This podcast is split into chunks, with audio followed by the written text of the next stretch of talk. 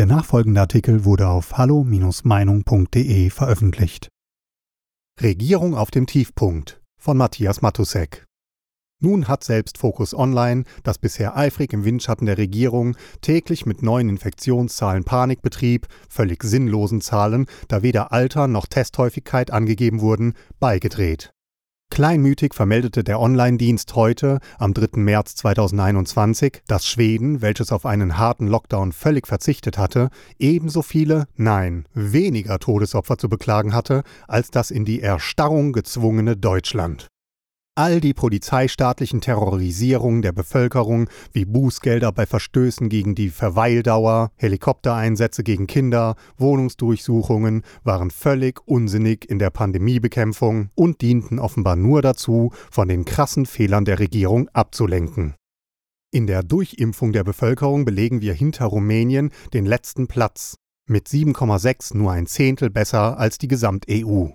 Im Vergleich dazu Großbritannien, doppelt so viel Geimpfte, seit neuestem dürfen auch Apotheken diesen Dienst versehen. Bei uns werden alte in komplett überlastete sogenannte Hotlines abgedrängt, treffen Vereinbarungen, wenn sie durchkommen, und werden wieder vergessen. Wir sind dritte Welt, allerdings wesentlich bürokratischer und letztlich unbarmherziger.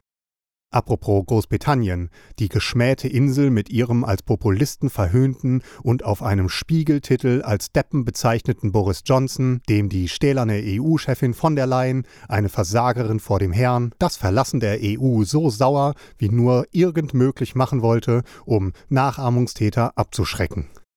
Nun kam die Bild mit der Schlagzeile: Liebe Briten, we beneiden you.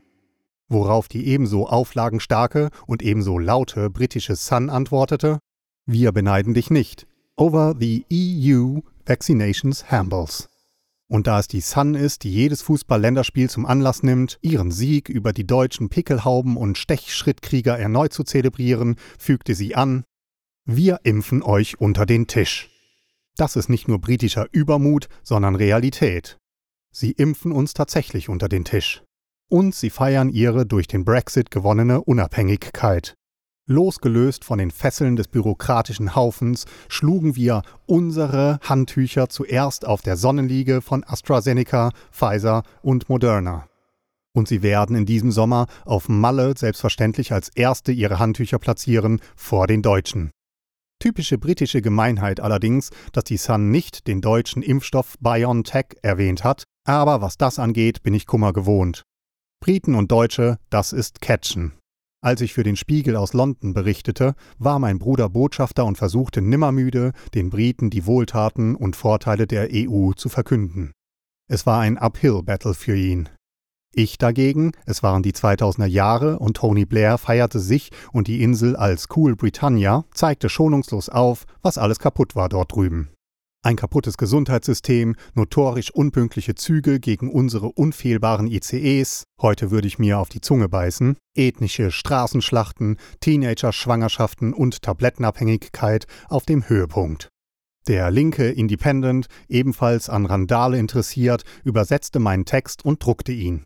Als es dann um die Vergabe der Olympischen Spiele ging, erlaubte ich mir eine kleine Satire. Ich schrieb auf Spiegel Online: Wenn die Briten jetzt auch diese noch kriegen, werden sie so übermütig, dass sie nach Schleswig-Holstein einmarschieren werden. Die Reaktion war wunderbar. Die Daily Mail, ein ebenso lautes Blatt wie die Sun, titelte: Bruder vom Botschafter verhöhnt England. Und in den Artikel eingeklinkt war ein Foto vom Kriegshelden Winston Churchill mit dem Victory-Zeichen. So geht Fleet Street-Journalismus, der Spaß macht. Tortenschlachten, übermütig, ironisch, witzig. Nun aber macht die Sun uns Deutschen ein Angebot, das jeder versteht, weil es sich an die Fußballfans richtet. Für die kommende Europameisterschaft bietet sie an, neben den Halbfinalspielen und dem Finale auch Vorrundenspiele zu übernehmen, falls die übrigen E U-Nationen Deutschland, Spanien, Italien oder Rumänien noch nicht so weit sind. Wir sind bereit, ließ Boris Johnson über die Sun ausrichten. Die Bild ging witzig und gar nicht gekränkt auf den Vorschlag ein. Über einem Foto von Boris Johnson schrieb sie: You kriegst die E M, we kriegen the pot.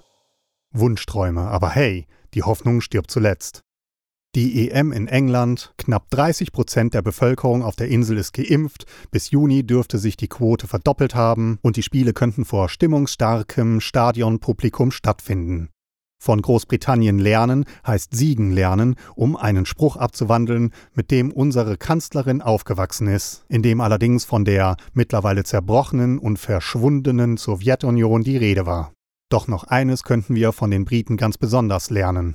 Die Wachheit und Protestwilligkeit, wenn Kernbestände der Meinungsfreiheit und der Demokratie angetastet werden.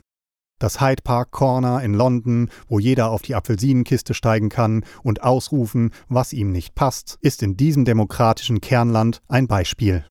Keine britische Regierung würde es wagen, eine Oppositionspartei mit den Mitteln des Inlandsgeheimdienstes in einem Wahljahr aus dem Rennen zu nehmen, wie es derzeit die Merkel-Regierung mit der AfD versucht, die soeben vom willfährigen Verfassungsschutz zum Verdachtsfall erklärt wurde.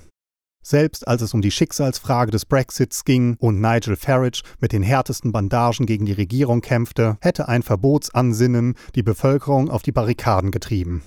Wie wir sehen, geht es in diesen Tagen nicht nur um Corona, sondern um eine regierende Clique in Berlin, die ihren Bankrott nicht eingestehen möchte, sondern mit totalitären Mitteln auf Kritik reagiert. Wie sagt es der sonst so besonnene Mitte-Publizist Gabor Steingart? Die deutsche Regierung erlebt in diesen Tagen den vorläufigen Tiefpunkt ihrer Staatskunst. Weitere Beiträge finden Sie auf hallo Bindestrich meinung Punkt de. Wir freuen uns auf Ihren Besuch.